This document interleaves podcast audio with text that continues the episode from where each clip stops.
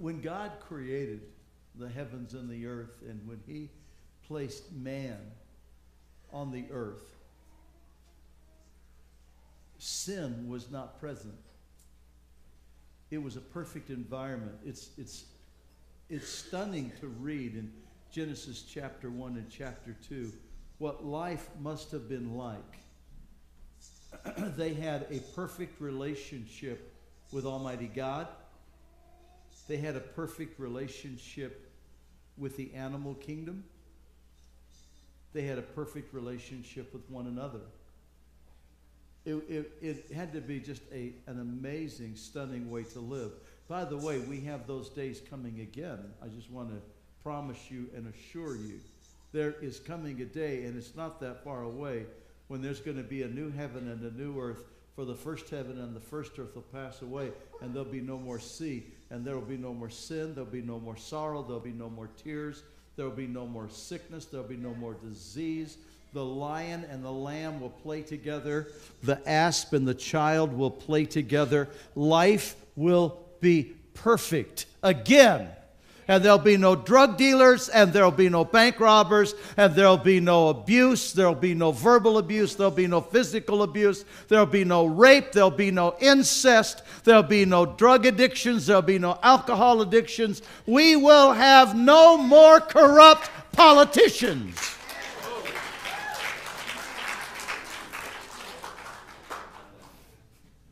It will be a good life. it will be perfect. And that's what it was like on the earth before man sinned. But when Adam and Eve sinned, they sent the world plummeting. And the end result of that is talked about in Genesis chapter 6. When the scripture talks about what life was like on planet Earth, when every thought or when every imagination of their thought was only evil continually. Look with me at the culture during the time of Noah. Every imagination of the thoughts of his heart was only evil continually. Would, would you read that with me again, please? That's stunning. Every imagination of the thoughts of his heart was only evil continually. Do you ever wonder if, if there's not a lot of folks like that today? I don't get I don't get what's coming out of Hollywood today. I don't get it. I I can't imagine thinking of that level of evil and being able to then portray it. What what are they what are they thinking? Why do we feel like we have to fill children's cartoons with that kind of language and that kind of revealing debauchery. Why do we have to do that? Why do we have to have children's cartoons that talks about body noises and all that gunk? Why? It is only because we're reaching this condition again. Scary thought. But look at what else was going on. They, they were gorging themselves with their appetites. To, they, they were literally satiating themselves with every appetite they can imagine. And then homosexual and lesbian relationships had become the norm. But it went a step further and this brought God's judgment. And the step further was this mankind began seeking relationships with the demonic. And as mankind began pursuing relationships with the demonic, and as the demonic began pursuing relationships with mankind, God said, Enough. Now, the good news is in the midst of this culture that had gone totally corrupt to the, to the worst degree, God had a man. God had a man whose heart was after righteousness. God had a man whose heart knew him, loved him, sought him with his whole being. And it was that man that God then used to redeem the earth.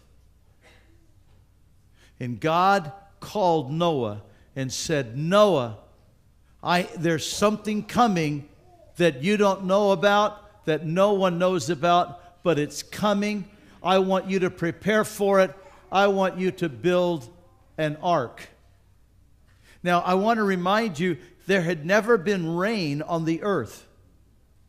The earth was completely sub-irrigated.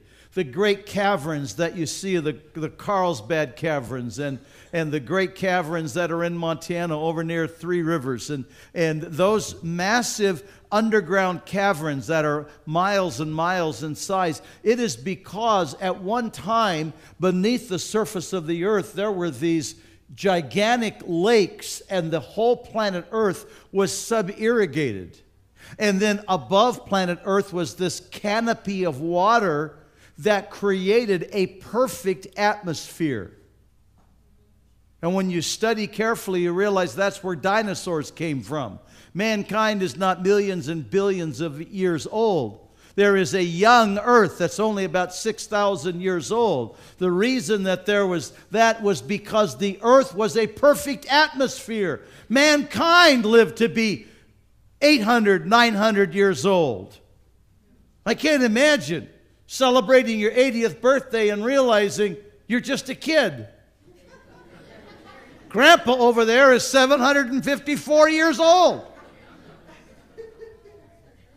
Imagine, you know? But when you've got a perfect atmosphere, life on earth was extended. There was this incredibly perfect atmosphere, and, and there was no need for rain because everything was like subtropical. And God said, There's going to come rain. Noah must have went, What's that? What's rain? Well, water falls from the sky. You're kidding.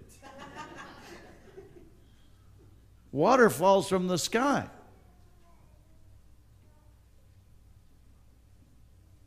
But God was pre warning Noah because God was about to cleanse the earth from the corruption that had gone on. And so God says, Noah, I want you to build an ark for the saving of your family. For the saving of your family.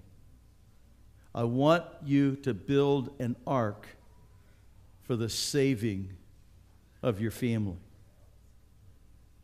And Noah, this righteous man of God, began to prepare himself, he began to prepare his family, and he began to build this ark. It would take him 120 years to build this ark, but he began building it. Go back to the first slide for me, would you, please?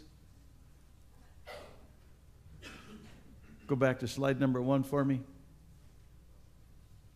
I want you to see this replica of the ark that, that has been built. Maybe we won't, but uh, there we go. This, this, this is not a doctored picture. This is a replica that a man built of the ark, taking all of the dimensions and all of that that's in the Holy Scripture. And this is what the ark must have looked like. I've always kind of wondered what it was like to have all the animals two by two coming on there, you know, and you know, telling the rabbits only two, only two, and and um, you know, getting those. That it, uh, it it must have been interesting you know, you got you got you got the lions coming on board and and going, no, no, no, you don't get to follow the sheep. Lions, you got to go down at the far end. You know, it's what an interest. You ever thought about that? And then have you ever thought it was what it was like for Mrs. Noah to live on a boat like this with all that noise? You got the elephants. You got. I mean, come on. You got the elephants, the lions. You know, you got, you got the donkeys. I mean, you, oh, crazy, crazy, right? Just insanity. But God prepared this not just for the saving of the animals. Noah was preparing it for the saving of his family. Now, Jesus gave us an interesting warning. Would you go with me to the Gospel of Matthew, chapter 24? First book of the New Testament, the Gospel of Matthew, chapter 24.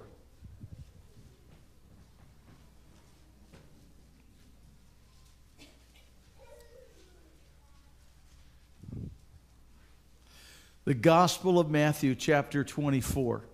Holler amen when you're there. Okay, look at verse 37. Now, if you if you have one of those kind of Bibles that has the words of Jesus in red, you're going to notice these words are in red. It is because the Lord Jesus himself is speaking here and he says, "As it was in the days of Noah, so shall it be the coming of the Son of Man." Now, I want you to notice what Jesus is saying.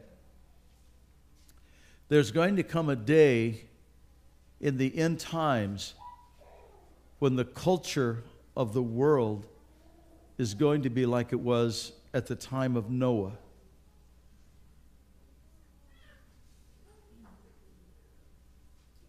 It's going to be like it was at the time of Noah. When every imagination of their thought will only be evil continually when the whole goal and the, and the aim of people is going to be to satiate themselves with pleasure. And they're going to, they're, they're, they're going to invent ways to fill themselves with pleasure like mankind has never known. And here's the tragedy, folks. When, when you leave God out of education, when you remove the Word of God from education. Mankind will become more educated, but they will simply become more educated in ways to do evil. Because it is the Word of God and it is the Lord Jesus Christ that helps mankind to keep their thinking and their imagination within the boundaries of right and righteousness, so that the knowledge of mankind is not to make them more expert at doing evil, but to make them more expert at doing good. But when you take God out of education, then mankind's imagination no longer has the boundaries of righteousness and good, and so his imagination becomes larger and larger in how to do evil until every imagination of his thought is only evil continually.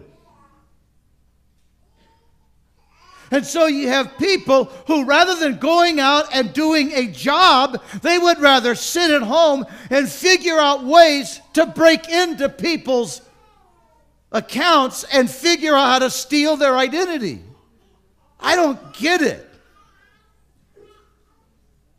And so people are constantly thinking of better ways to make poison that will addict people so that they will give their very life to put more of that poison into their system. And we think of, of more inventive ways to advertise stuff that makes people drunk and lose control of their life and destroy themselves and destroy other families. And so the imagination is used to create corruption instead of the incredible imagination that God has given to people to create wonderful beauty. If you really want to get a picture of this sometime, study the difference between the Renaissance and the Reformation. The Renaissance came out of Florence, Italy, and was rooted in the philosophy and the teachings of, uh, um, uh, of the Greek philosophers Socrates, Plato, Aristotle. Aristotle was the homosexual playmate of, of, of, of uh, Plato. Plato was the homosexual playmate of Socrates. It was all rooted in humanism. It gave rise to the arts of Leonardo da Vinci and Michelangelo and the teachings and the writings of Voltaire and Rousseau that gave birth to the French Revolution and the guillotine. On the other hand, out of Germany came the Reformation. The Reformation was rooted not in humanism, but in the gospel of Jesus Christ and the redemptive work of Jesus Christ and the righteousness of Almighty God. And it gave birth to Bach and Handel and the beautiful the beautiful artwork that came out of Holland and, and, and France. And it gave rise to the American Revolution and the greatest nation and the greatest economy in the history of mankind, but also the most generous economy in the history of mankind. If you've never done it, just get on Google and search out for the last hundred years who restored the rebuilding after every earthquake, tsunami, floods, and wars of the last century. And see who underwrote it. It was the generous economy of the United States. Why? Because we were birthed out of the Reformation.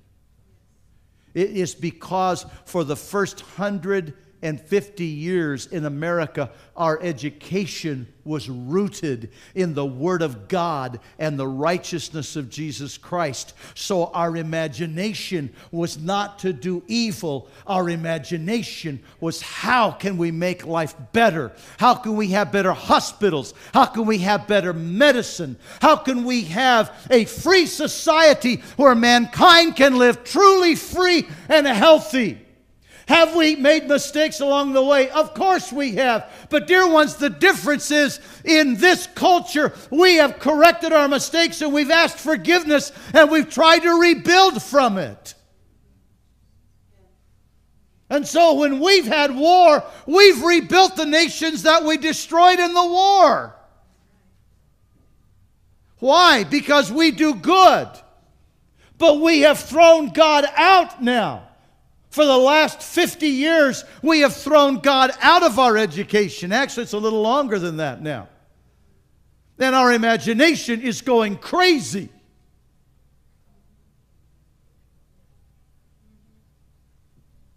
And now good has become evil to the point that our Pentagon is just about to make it a court martialing offense to share your Christian faith with anyone, including the chaplains. What kind of nonsense is that? And they are going, if it, if it passes, they're going to make it an offense equal to rape.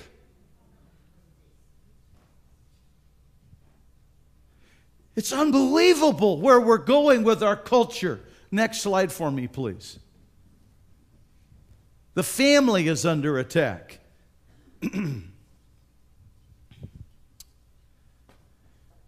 Miss Spear, who is a professor at Tulane University, she's also a host on one of the programs on, on, on MSNBC. Uh, she made this statement just a few weeks ago. Let me read it for you in case the print might be a little small for you. It says this this isn't about me wanting to take your kids, and this isn't even about whether children are property, she said. This is about whether we as a society, expressing our collective will through our public institutions, including our government, have a right to impinge on individual freedoms in order to advance a common good. That is exactly the fight that we have been having for a couple of hundred years. We've always had kind of a private notion of children. Your kids is yours, your responsibility. We haven't had a very collective notion of these are our children. So part of it is we have to break through our kind of private idea that kids belong to their parents or kids belong to their families and recognize that kids belong to the whole communities. Really? Is that what you thought when you gave birth to your children? That they belong to the state? And it's the state responsibility to take care of them? And that, that the children need to be freed from your parental responsibility and authority? Is that what you've always thought? Is that what Scripture teaches? Or is this some sort of a collective socialist idea? The family is under serious attack. One of the very highly esteemed public spokespersons for the homosexual community is a lesbian who was raised in Russia and educated here in the U.S. and she's now a public speaker that goes all around all around the world. And in 2012, in a speech in uh, in Sydney, uh, Australia, this is what she said: "I agree. It is a no-brainer that we should have the right to marry." Okay, meaning homosexuals and lesbians. But I also think equally that it is a no brainer that the institution of marriage should not exist. She has three children by five different parents. I'm not sure how that worked. But in her own writings, in her own writings, she says it shouldn't be two parents. There should be able to be, why can't there be five parents? Why can't there be five parents? Why is there any marriage at all? Now, folks, lest, lest we get this too far afield and we go, well, you know, that's crazy thinking from a homosexual or a lesbian. Folks, listen to me. The number of couples that are opting that marriage is really just an outdated institution, and so we just live together. And there's very little commitment. Dear ones, listen, that, that, that is not that is not gay community specific.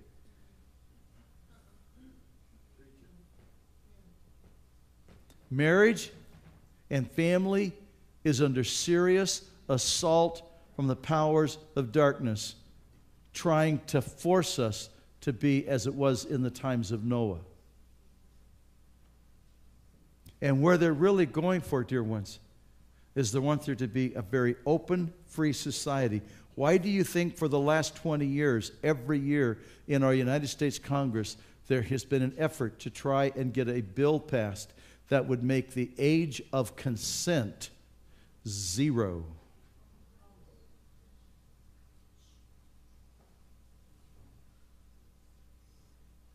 We are, we are living in a time when the family is under serious attack. And, dear ones, we got to build an ark. We got to build an ark. Does anyone know what the number one reading genre is right now for preteens and early teens, especially preteen, early teen girls? It's vampire love affairs. Love affairs with demons. Movies that are that are box office hits are about vampires and vampire love affairs and and and it's all folks listen this is this is simply moving our culture into a love affair with the demonic moving us again into a culture that will embrace incubus and succubus. Dear ones, we are living in a serious time when it is time that the church got its head out of the sand and woke up and realized why are we embracing these things as much as the world is? Why are my kids embracing? Why are we entertaining ourselves with these movies about demons? Why are we in such a love affair with the demonic? Folks, it is time for us to realize the family is under attack. We got to build an ark.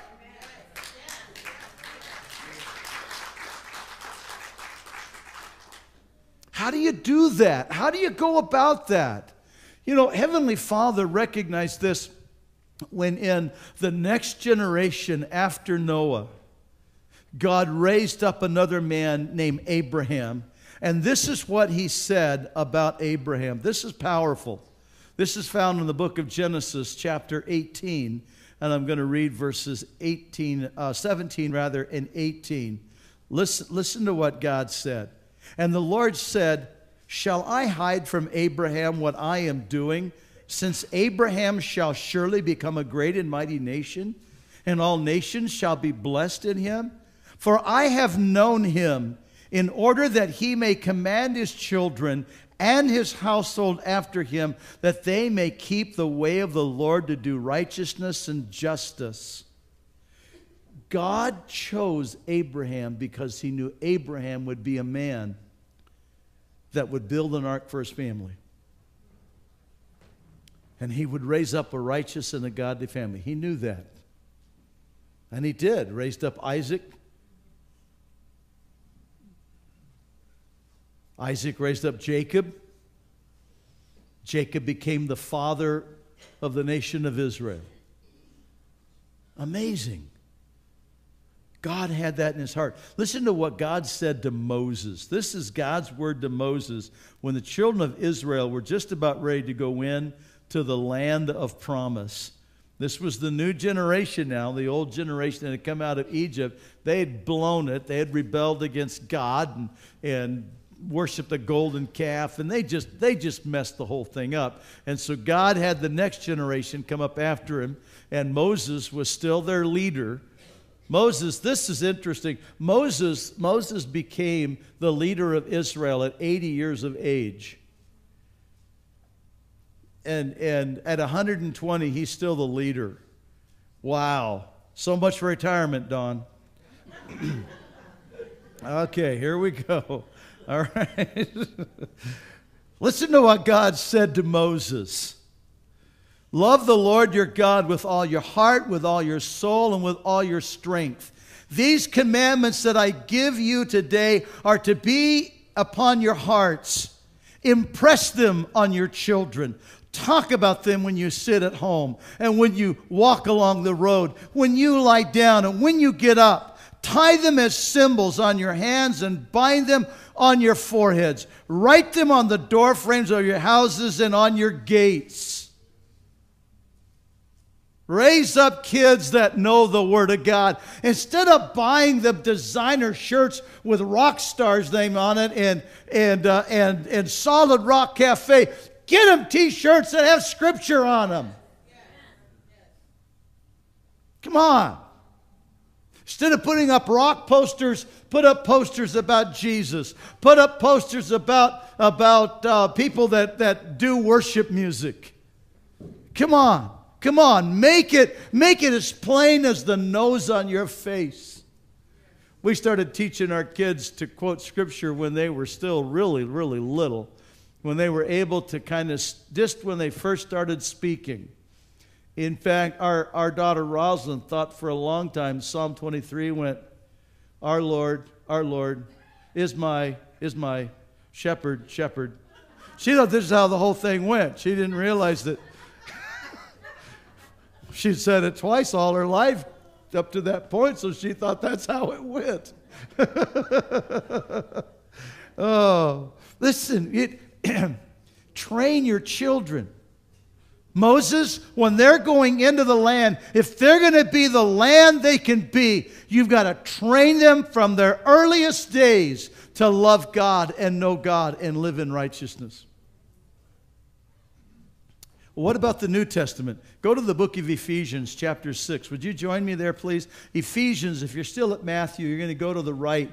You'll go past Matthew, Mark, Luke, John, Acts. You'll go past the Corinthians.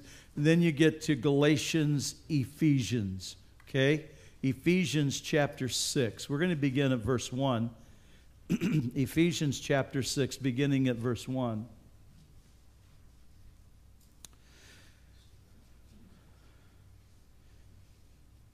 Children, obey your parents in the Lord, for this is right. So I want you to understand when you're building an ark for your family, it's not parents only. Single mom, you got to train those kids to love and respect you.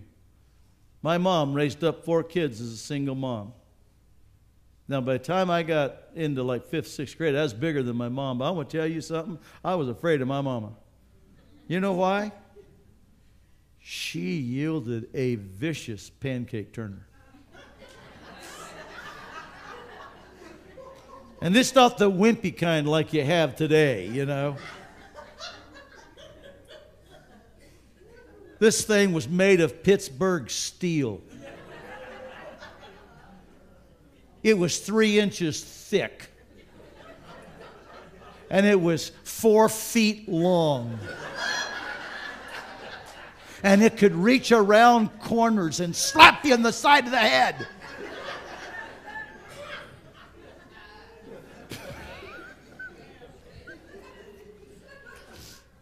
Okay, I exaggerated a little bit.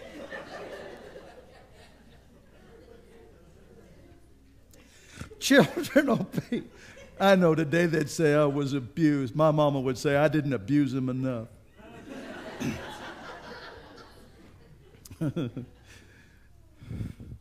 Children, not very politically correct, am I? Children, obey your parents in the Lord, for this is right. Honor your father and mother, which is the first commandment with promise. Well, I got to tell you, there's an amazing promise that comes with honoring parents. That it may go well with you and that you may enjoy long life on the earth. Fathers, do not exasperate your children. Instead, bring them up in the training and instruction of the Lord.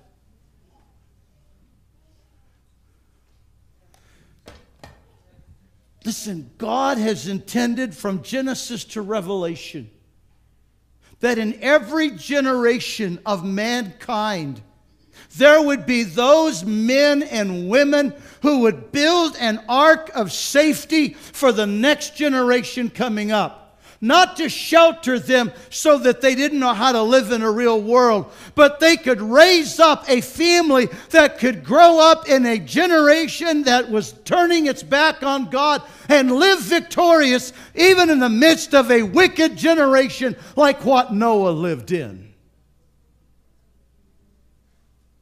And every generation, as you study down through time, there has been those individuals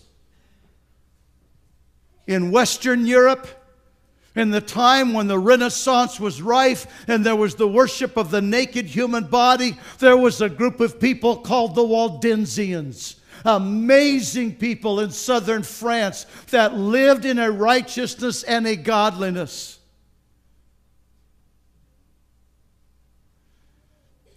When they were settling the Americas and the southern end of the East Coast, Great Britain was sending over criminals, thieves, gamblers, alcoholics.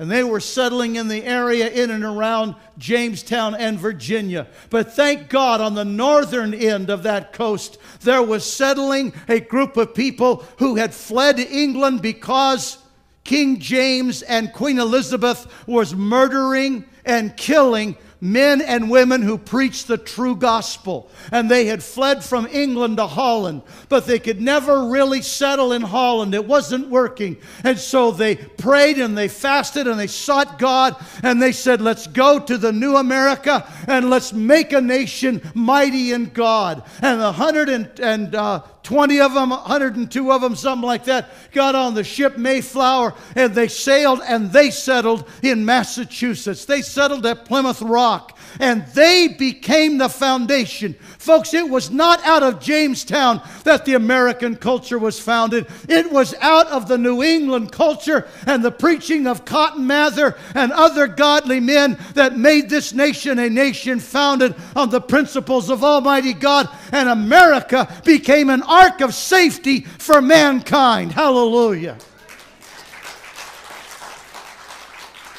And I'm saying to you, mom and dad, from now through Father's Day, I want to teach you how to build your family, how to build your marriage, how to build your relationships in a way that it will become an ark of safety for you and your family and your grandchildren to the next generation. We want to build families that are mighty in God and in this hedonistic culture that is rapidly running to hell. And after the worship of demons, we are going to be counterculture and we're going to rise up and we're going to go upstream and we're going to sail the other direction and rescue as many people as we can on the way.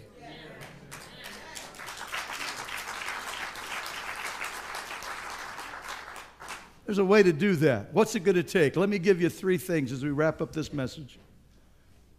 First of all, we got to learn the voice of God.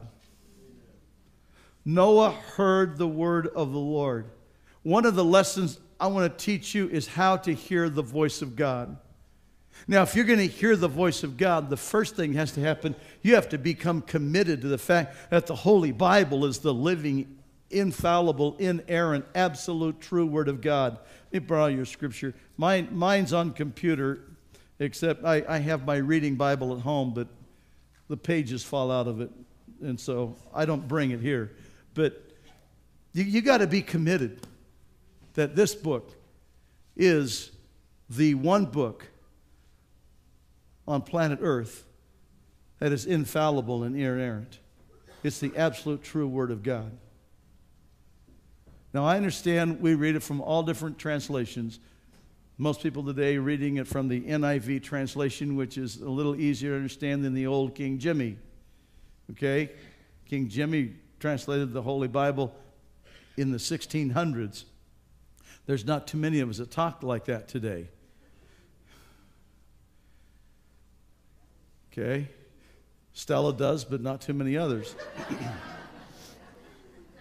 and uh, and, and so you, you read the more modern translation. I understand that. That's okay.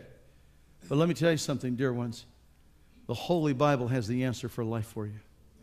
You got to be committed to that. Here's the second thing we have to have the fear of the Lord.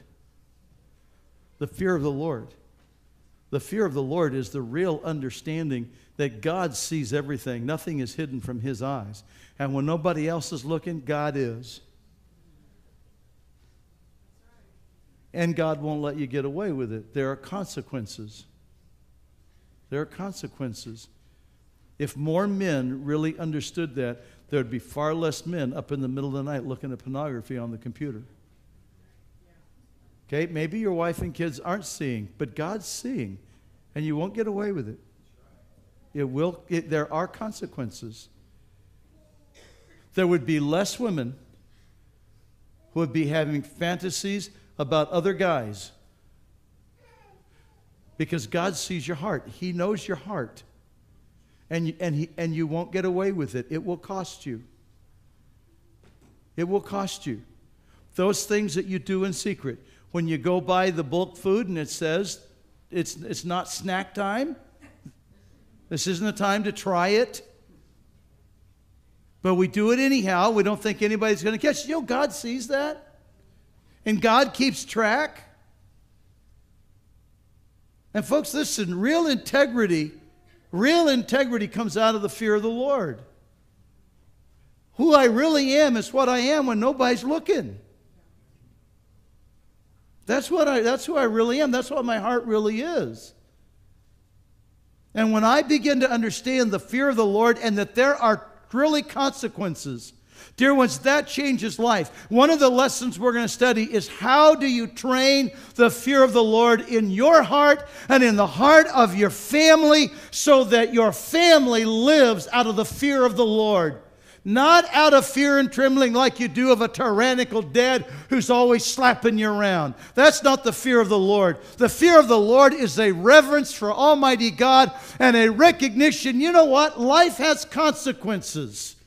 And if, if I really want to feel good, I do good. And if I do good long enough, my feeler starts catching up with my behavior.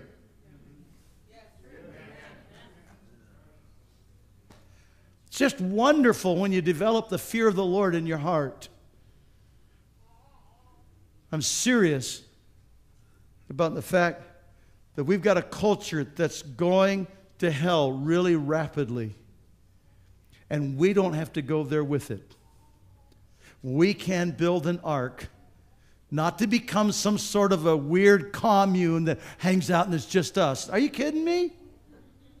You know what I want to do? I want to live counterculture and then be at Starbucks as often as I can so people will wonder what's wrong with him? How come he's so happy? How come he has a marriage that's lasted 43 years? Did someone ask me that the other day? He's been married 43 years? Yeah. Of course, that was longer than they are old. And they went, How'd you do that? I said, Well, it wasn't easy. But if sometime if you want to know about that, I'd be glad to share with you what made it work. I'll tell you, the first thing that made it work is Jesus was the head of our family. Doesn't, doesn't work from there. You know what I mean? You got to have that. Got to have that. Now, here's what I want to, how I want to end this. This has been far more informational than anything else today, and I understand that. But there's a reason we're going somewhere as a family together. I want to build an ark here that'll be so strong that no family has to blow apart. Doesn't have to. Doesn't have to, folks. Don't have to lose your kids. Don't have to serve God and lose your kids. Do you? Don't have to, don't have to serve God and lose your kids.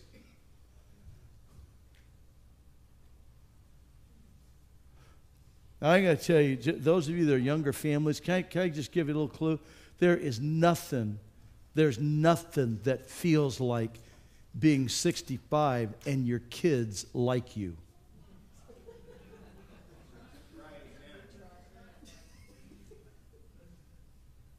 And they want to hang out with you. And they call you. It gets even better when your daughter in law and son in laws like you. Come on, how many families? They're splintered. It's an amazing thing. Your grandkids love you and can't wait to spend time with you. It's an awesome feeling. It's an awesome feeling when your wife looks at you and goes, I don't get this. Every time the kids call, they go, Is dad there? Say, how come they don't say, Is mom there? What a great feeling!